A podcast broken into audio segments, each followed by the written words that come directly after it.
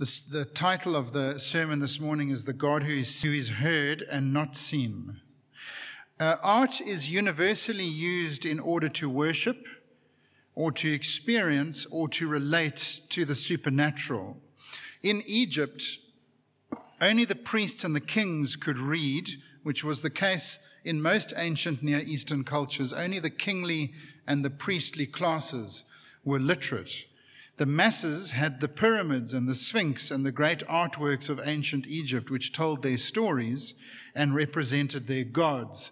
The ordinary Egyptian would be dependent on the artwork of ancient Egypt to know anything about their gods. It's been noted by some observers of culture that the more pagan a culture is, the more dependent it is on images as opposed to words. that is an interesting thing to measure our own culture by, is it not? The sociologist Neil Postman wrote a landmark book in the 90s called Amusing Ourselves to Death, where he's writing about this phenomenon in our culture today. And he says this the new focus on the image undermined traditional definitions of information, news, and to a large extent of reality itself. The pictures forced exposition into the background and in some instances obliterated it all together. For countless Americans, seeing, not reading, became the basis for believing. Another author, a Christian author by the name of David Wells, has said the cultural mantle has passed from the users of words to the makers of images. And that's certainly true in our own culture, is it not? Much easier to kind of relax in front of YouTube than to read a book. Or am I the only, I hope I'm not the only one in the room who finds that easier. Now, friends, the making of images to represent the true and the living God is forbidden in the second commandment. Uh, if the first commandment that we saw last week said, Do not give true worship to a false God. The second commandment says, Do not give false worship to the true God. Let me read to you from Exodus chapter 20 and just verses 4 to 6. You shall not make for yourselves an idol in the form of anything in heaven above, or on the earth beneath, or in the waters below. You shall not bow down to them or worship them, for I, the Lord your God, am a jealous God, punishing the children for the sin of the parents to the third and fourth generation of those who hate me, but showing love to a thousand generations of those who love me and keep my commandments. There you have the second commandment. And I want us to think about four things to do with that commandment this morning. First of all, the prohibition do not make do not worship. Do not make, do not worship. It's really a double prohibition in this commandment. God will not be represented by human artwork, nor will he be approached on the basis of our imagination. One of the most distinctive things about Israel in comparison with the other cultures in the ancient Near East was the absence of idols and statues.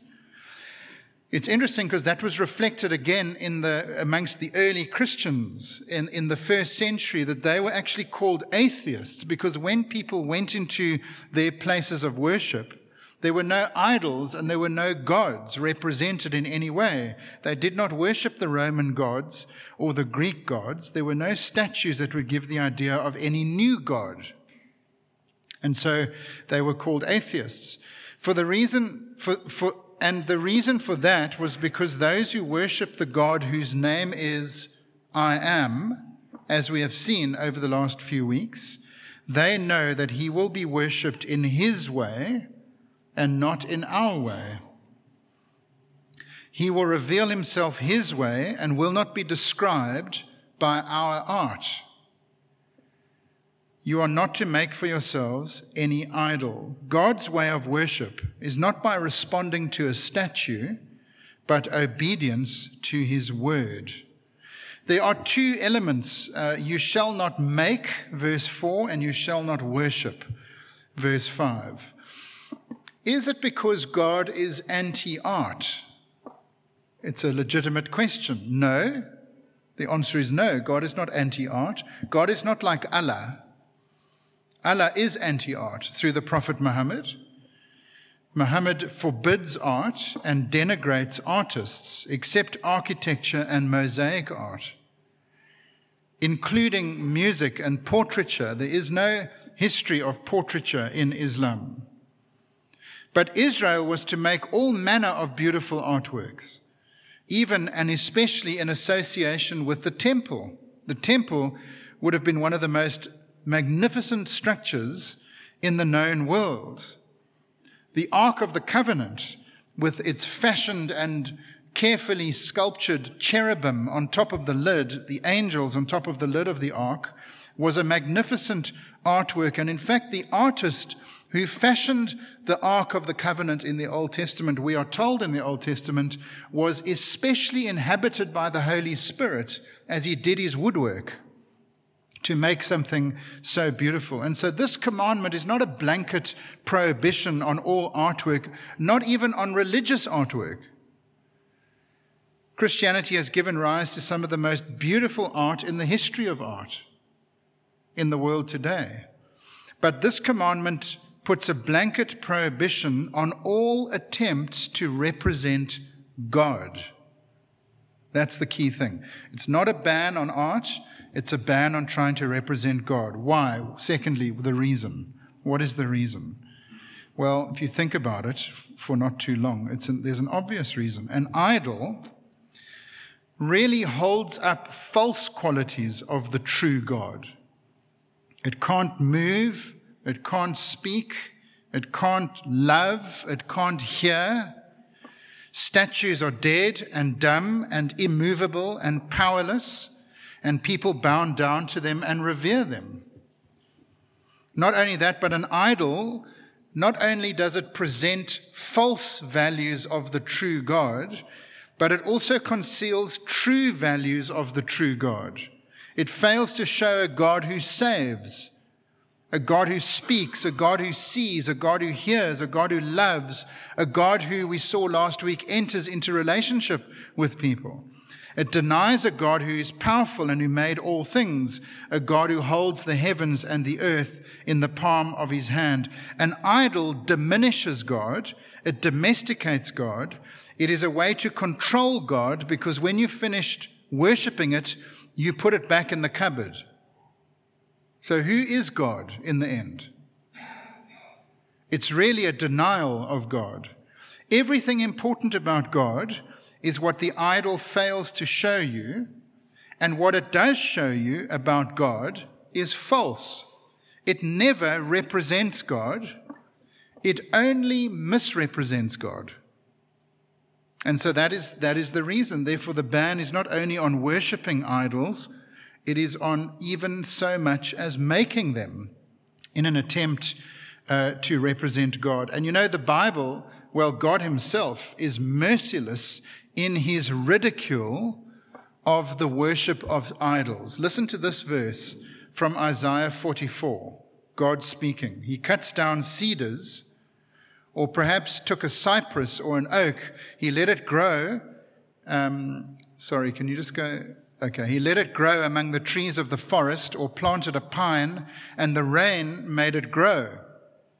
He, next verse he used it as fuel for burning. Some of it he takes and warms himself. He kindles a fire and he bakes bread. But he also fashions a god and worships it. He makes an idol and bows down to it. Half of the wood he burns in the fire. Over it he prepares his meal. He roasts his meat and he eats his fill. He also warms himself and says, Ah, I'm warm. I see the fire. From the rest, he makes a god, his idol, bows down to it and worships it, and prays to it and says, Save me, you are my God. And I think we're meant to smile at those verses, at the utter stupidity of um, using the same piece of wood that you cooked your food on to worship and to ask to save you. I remember when I lived in Durban, um, passing by one day a Hindu restaurant And outside on the pavement at the entrance to the restaurant was this cow, a very elaborate cow god. And, you know, decorated with a bejeweled cow, decorated and very colorful. And it was, it's one of the Hindu gods, which I passed by on my way to get a hamburger at the restaurant next door. Can you see the stupidity of worshipping idols? There's a pointlessness to it. If the thing is a lump of stone or wood, then it is a lump of stone or wood, or beef for that matter. Once you say that represents my God, then you will clean it and you will care for it and you will bow to it and you will serve it. And the commandment says, do not even make one. The true and the living God will not be represented by art or caricatured by idols. They never represent him, they only misrepresent him. But notice, thirdly, the consequences that are given in this verse for worshipping an idol. False worship of the true God has consequences. God takes it very seriously. Look at verse uh, 5 in the text. You shall not bow down to them or worship them, for I, the Lord your God, am a jealous God, punishing the children for the sin of the fathers to the third and the fourth generation of those who hate me but showing love to a thousand generations of those who love me and keep my command. Here is God's reaction to making and worshipping an idol. He's jealous. His jealousy is aroused by the worship of these idols. Um, the making, the serving, and the bowing down to idols is considered by God to be evil. That's the actual word in verse 5 iniquitous evil. It's an expression, really, of hatred towards God. It's not cultural relevance or aesthetic beauty or tolerable diversity of religious opinions. It is iniquity. It is evil to worship an idol. Uh, in, in 1 Corinthians chapter 10 and verse 18, I, don't, I didn't include it on the screen, Paul says the problem with the worship of an idol is not per se the idol, but the demon behind the idol. It's evil, it's demonic. It's demonic and it's evil and it's iniquitous because it denies relationship with God. That's what jealousy means here. It's not some negative or destructive emotion like we often associate it with. Jealousy here is what every husband and wife expects from their, their spouse. It's based on solemn vows that were made at a marriage ceremony. There's a rightness to jealousy in marriage and protectiveness over the relationship. Israel, remember, is God's bride, we saw last time, and he will not tolerate another rival. It's evil because it denies relationship with God. It's evil because it affects others as well. Did you find verse 5 a bit strange? I found verse 5 a little bit unusual. Um, I am a jealous God, punishing the children for the sin of the fathers to the third and fourth generation. This is not talking about intergenerational curses, which is often how this verse is read.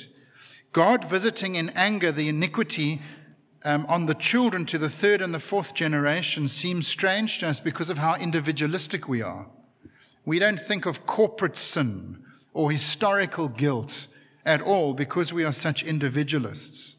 But what it is saying is that my parents' decisions are part and parcel of my life.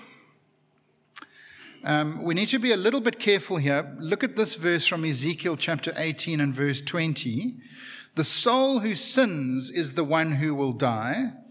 The child will not share the guilt of the parent, nor will the parent share the guilt of the child. The righteousness of the righteous man will be accredited to him, and the wickedness of the wicked will be charged against him. There is an individualism in the Bible that is right and appropriate where you pay for your own sins.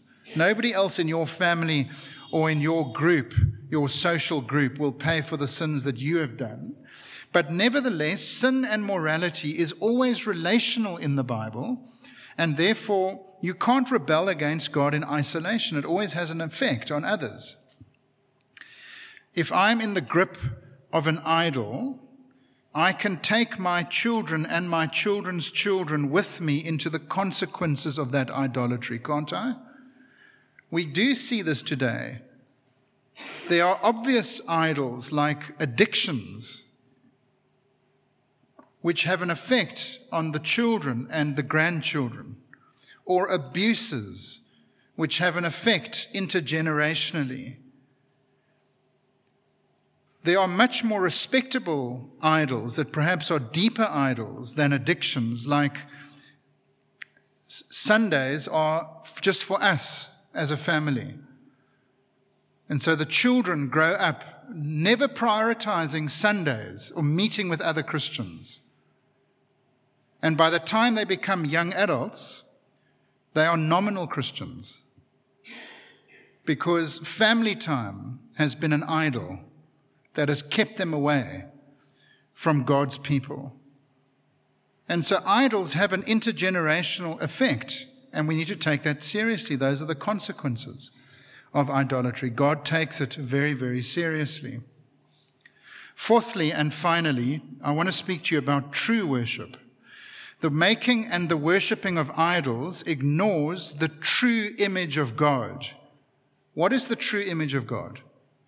Humanity is the true image of God. Do you remember? We are made in the image of God. And the word for image in Genesis chapter 1 is the word idol. It's the same. We're not allowed to make idols, but God makes an idol, an image, which He puts into us. We are God's image, for like Him, we speak, we move, we love, we rule, we promise, we create, we control. Like him, we are just and we are faithful. And while we have seriously failed in our godlikeness, we are still infinitely more like God than any idol, than any image or statue or picture. But you know, as well as I do, that not all of us have failed to be perfectly like God. There was one who bore the image of God, who was the perfect image of God, namely the Lord Jesus Christ. Look at Colossians chapter 1 and verse 15. He is the image, the Son is the image of the invisible God, the firstborn over all creation. Christ is the image of God, the image of the God who is invisible. The God who is invisible is clearly seen through his perfect image, the Lord Jesus Christ. He is the one who was perfectly obedient to his Father, who bore the sins of the whole world, who is risen from the dead, who rules the world in justice and truth and mercy and forgiveness. He is the one who is the King of kings and the one who is God incarnate. True worship is not the worship of idols or images or statues or ideas or people. It is the worship of Jesus, the perfect image of God. Do you worship him? Have you submitted to him? Have you received him as your Savior and as your ruler? There's another thing that I want to say before I close, and that is that true worship is based on words and not on imagination. Deuteronomy chapter 4 gives us an idea of how uh, Moses understood this. Look at um, Deuteronomy chapter 4 and verse 12. Then the Lord spoke to you out of the fire, Moses speaking to the Israelites on his deathbed. The Lord did what? He spoke to you out of the fire. You heard the sound of words, but saw no form, only a voice. He declared to you his covenant, the Ten Commandments, which he commanded you to follow, and then he wrote them on two stone tablets. And the Lord directed me at that time to teach you the decrees and the laws that you are to follow in the land that you are crossing the Jordan to possess. It's so important for us to understand that the way God reveals himself today, and not only today, but in Moses' day, is through writing, not through images. You know, you can only have an emotional response to an image. Um, I experienced it yesterday. I was driving with my son. He was starving, and we drove past the golden arches. And he went, Oh, because it was an emotional response to the golden arches. But you can have a thoughtful response to the written word, can't you? And that is how God has addressed us. That is how He has revealed Himself to us. In the Middle, in the Middle Ages, if you went to church um, in the medieval Roman Catholic Church, you would walk into a building that was bigger than anything you'd ever seen in your life. Emotion. You might have had that experience in Europe when you walk into those enormous ancient cathedrals. And it almost takes your breath away. It's so magnificent and majestic. And then you would see a man dressed in a strange way with a pointy hat and with bells and smells and whistles and all sorts of things dangling off him. And he would be speaking in a language that you didn't understand, Latin. And then at some point in the service, he would turn his back on you and he would fiddle with some stuff on the table, bread and wine, and it would magically turn into flesh and blood. And he would say Latin words, hoc est post est, this is my body, from which we get hocus pocus. And as he held up the wafer to administer Mass, uh, and said, This is my body in Latin, you would, you would see magic in front of you. You would encounter God in your imagination. And then the reformers come and the reformers say, No, that is not how you encounter God. Let's translate the Bible into English. Let's de idolize the communion. And so, not the, the wafer and the grape juice don't become important for the reformers. The words that accompany communion become important for the reformers. Because the reformers want medi- medieval Europe to understand that you encounter God not in your emotions, not in your imagination, but in a book and in words. Some Christians today want to encounter God through music, emotion, imagination. But God has chosen to reveal himself through the written word and therefore the true worship of God is responding rightly to his revealed word. It's not about having an ambiguous emotional musical experience, which you can have in church, but you can also have at an Imagine Dragons concert, like I did in February this year. It's by hearing and obeying his word. Look at what Psalm 95 says. Here is what true worship is. It should be on the screen, Psalm 95. Come, let us bow down in worship. Let us kneel before the Lord our Maker, for he is our God, and we are the people of his pasture, the flock under his care. Today, if only you would hear his voice, do not harden your hearts as you did at Meribah. Here is a psalm about how to worship God. Here is a psalm about the primary Christian experience which is hearing the words of God. Do not harden your hearts, he says. And friends, for us today, that means hearing about the Lord Jesus Christ, which leads us to turn from idols and towards the true and living God. And so, if you're a Christian, I know most of you are Christians here today, let's love to hear about Jesus. Let's not harden our hearts or grow weary or ho hum, I've heard that story before. Let's love to hear the gospel. Let's feed off it.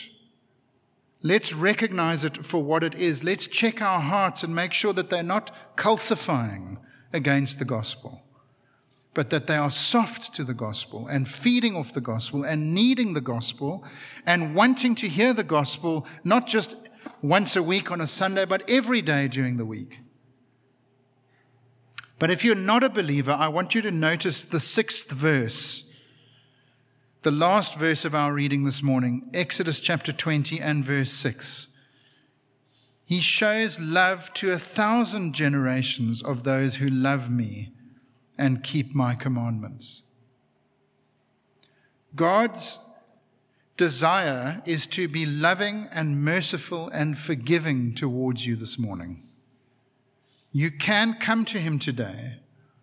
You can ask him to forgive you for your false worship and he will be quick to forgive you and to put mercy and love and grace on you and give you wonderful hope for the future as we wait to be rescued from the coming wrath. I wonder if you've done that or if you'd like to do that this morning. Will you bow with me as we pray?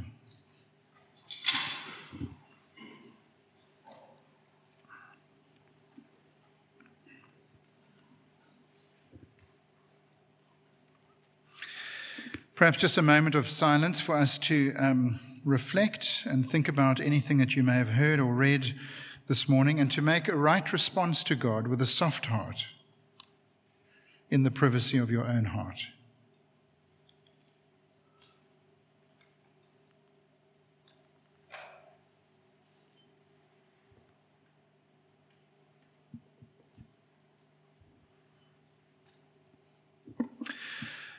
Father, we confess that we um, live in a world full of images that grab our attention and our hearts all the time, experiences that we want, feelings that we hanker after.